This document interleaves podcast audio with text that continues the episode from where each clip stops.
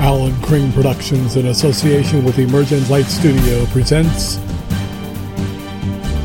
the Illinois State Collegiate Compendium, Academic Lectures in Business and Economics. This is Business Finance, FIL 240 for Autumn Semester 2022.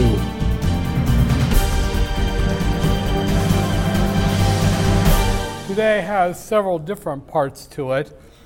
The first thing that will happen is I'll go through the numbers for just a few minutes, and then I'm going to give 10 minutes so that you can complete your student evaluations. I sent you an email message with the link to it so that you can do that, the evaluation, student evaluation. And then once that 10 minutes is up, I've got a little bit of some guest speakers who will come in to give us a brief summary on optimal capital structure. And I was going to do a second special topic today, ethics, but I don't think I'll do that. I was going to do a ethics special topic, but I won't be fatiguing you with that.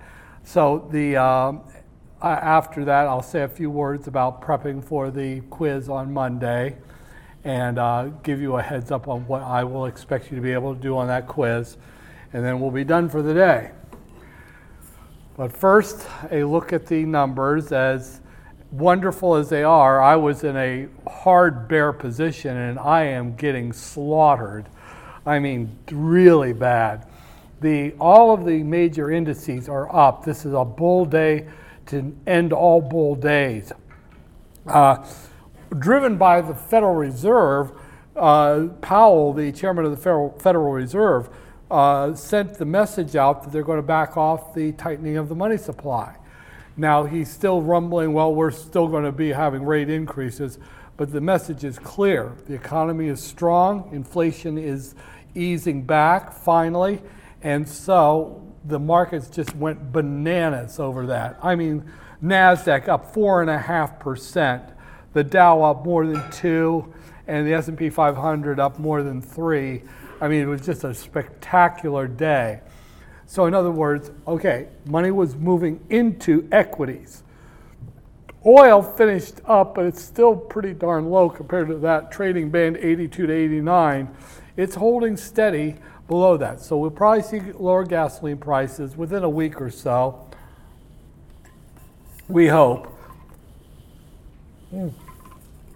But if we go over here and look at the metals were also up. So money was being thrown at equities, money was being thrown at gold and silver and other metals. So, and then the 10-year bonds finished, the yields down, prices up, so money was being thrown into bonds. In other words, that cash that I've been talking about, how investors were moving a lot of their funds into cash, well, they just pulled it out and threw it at everything today. Just a happy day all over the place, buying anything in sight, as it were. So there you go. So we go over here. Tokyo started out real sour last night, but as the day went on, it was climbing back up until it almost broke to even by the end of the day. And then when the sun came up in London just roared upward.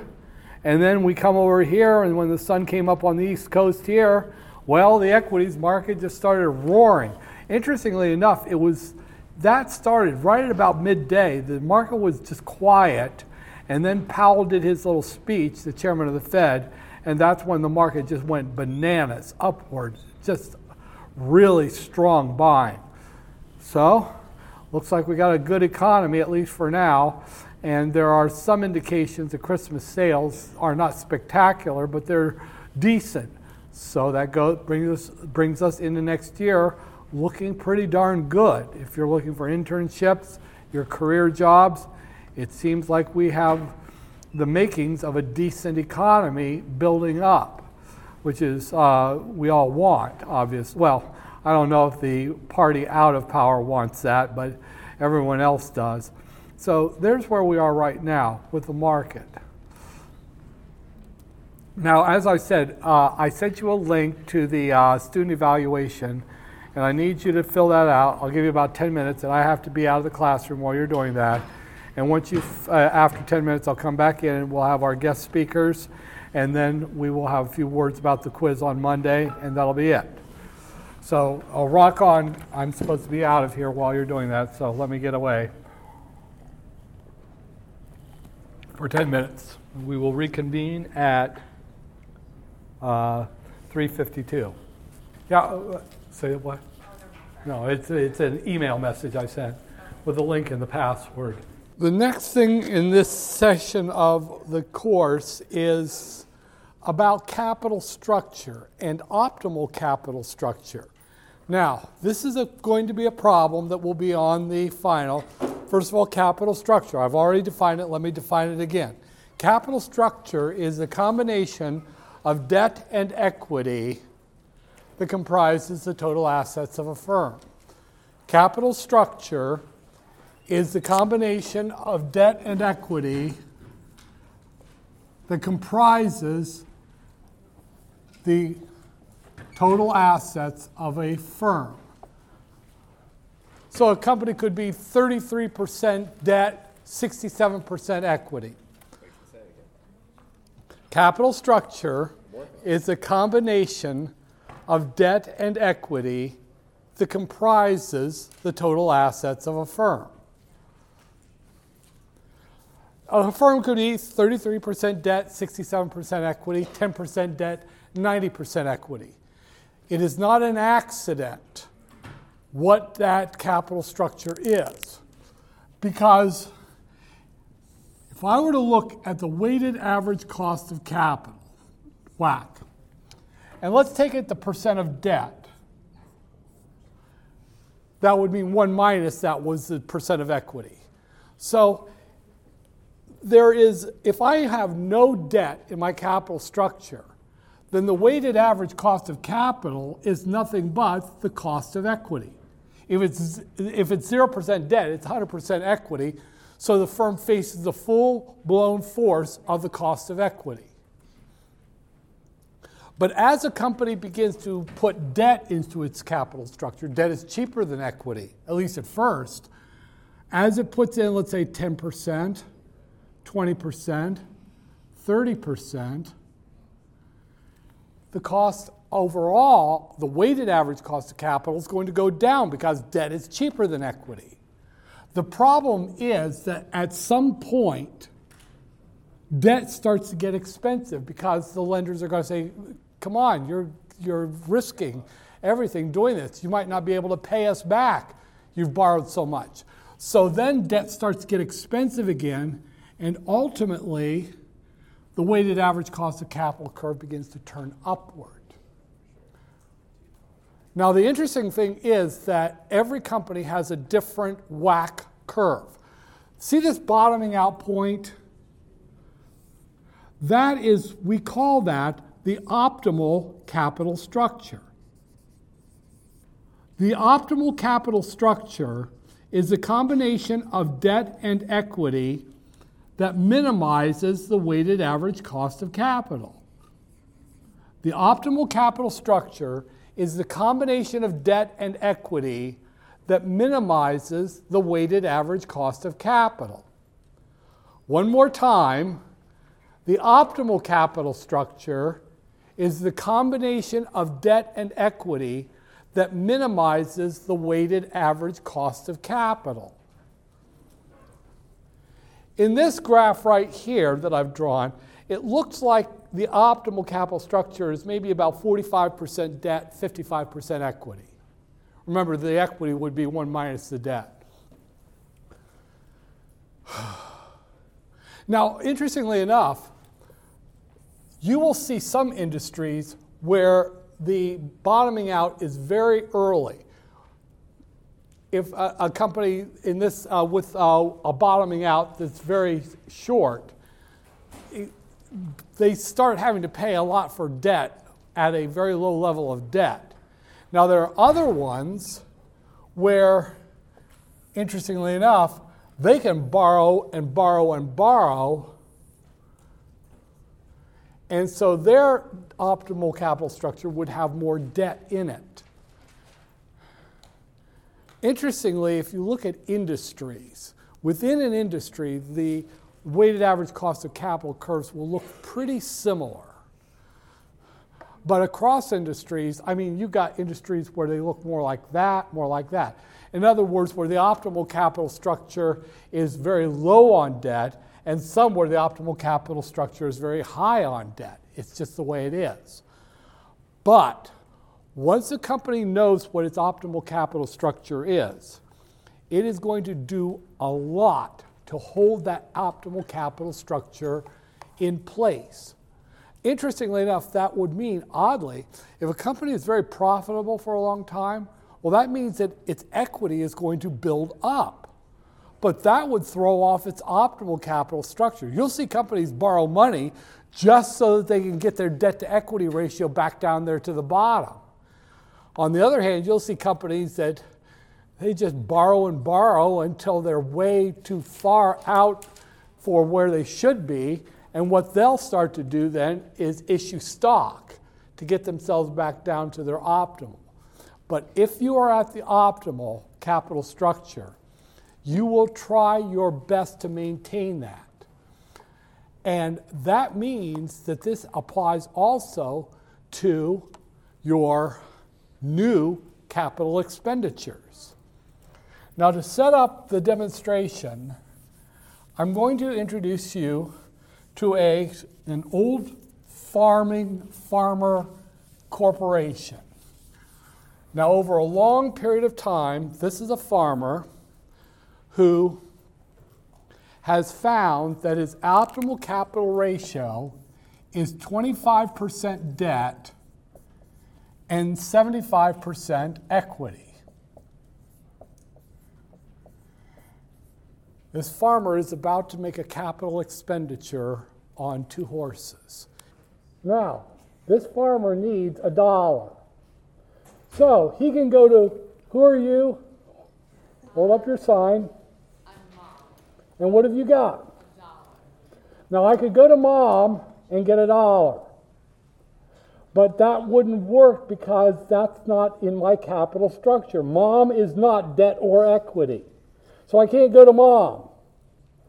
So what I'm going to do is I'm going to go to these capital resources. Now I could go, who are you? I'm dead. I could go and get my $1 from her.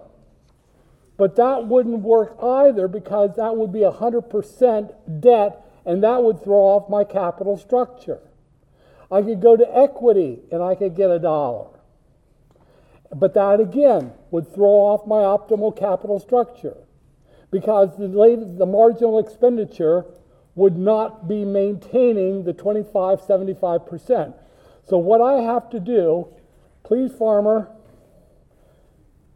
how much are you going to take from the debt, from the equity? 75 cents. So go ahead. And then, how much are you going to get from the equity investment banker? 75 cents. Very good. And in so doing, what she has accomplished is to finance the project, but at the same time, it will not throw off her capital structure because her latest capital expenditure is exactly the same as our overall capital expenditure combination of debt and equity. The only question left, hand me that one of the quarters, one of them. Why does she get 75 cents as a horse and I get only 25 cents as a horse? What's the deal there? Well, that's obvious. I am a quarter horse.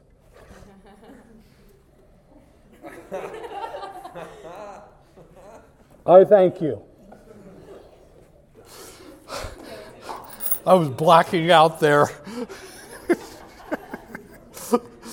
Okay, here we go. Let me telegraph what I'm going to do on the quiz on Monday. First, I'm going to ask you another one of those bond questions. I just wanted you to stay frosty.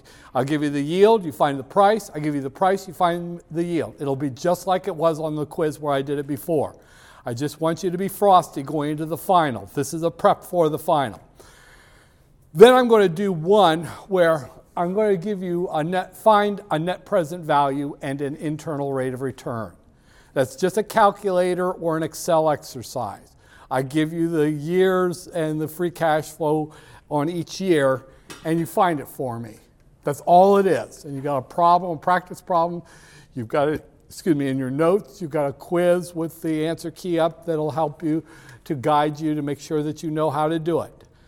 Again, that'll be on the final. Straight up the same type of question, just change the numbers. Then I'm going to give you one where I'm going to give you, and there's an example of this in your resources, where I give you the dividends. A company's dividend for the next year is $1.10. It's $1.50 the year after that, $1.20, and then it stabilizes to a growth rate after a certain number of years. You are to find the horizon value, and then you are to find the current intrinsic price of the stock. I will ask this on the final exam. You get it done here, and you will do okay. You'll be fine. I'm trying to give you as many of the hard problems for the final as possible. Now, as far as other questions go on this quiz, there'll be one like, what is the internal rate of return? Obviously, I've talked about it. It's that discount rate that makes the NPV zero. I'm going to ask you that on this quiz. I'm going to ask you a question about something along concerning who has the residual claim, who has the prior claim to the cash flows of a corporation. Reach clear back to the early part of the course. That'll be on the quiz. And then I'm going to ask you one question about that Federal Reserve lecture last week. Make sure that you watch that video and go through your notes. It's not going to be anything complicated. Something about, well, how many governors are there? How many voting members of the FOMC are there? In which order are the tools of monetary policy used? That would be required reserve ratio, discount rate, open market operations. Something like that will be on there as well. Just some question along that line. And then I might give you 4 graphs of yield curves and ask you which one shows is signaling a recession as well. But there will be 10 questions. You'll have plenty of time to get it done. I'll give you 25 minutes to do it. And then on Wednesday, it is just a review day. And then next Saturday, not this Saturday, next Saturday, I'll have a Zoom session from about 6 until 7, and you can ask last-minute questions there. Your final is on Thursday at 10 a.m. Be ready for it. You have 2 note cards, and you can use your ratios formula sheet. And other than that, that's all I have for you today. I thank you.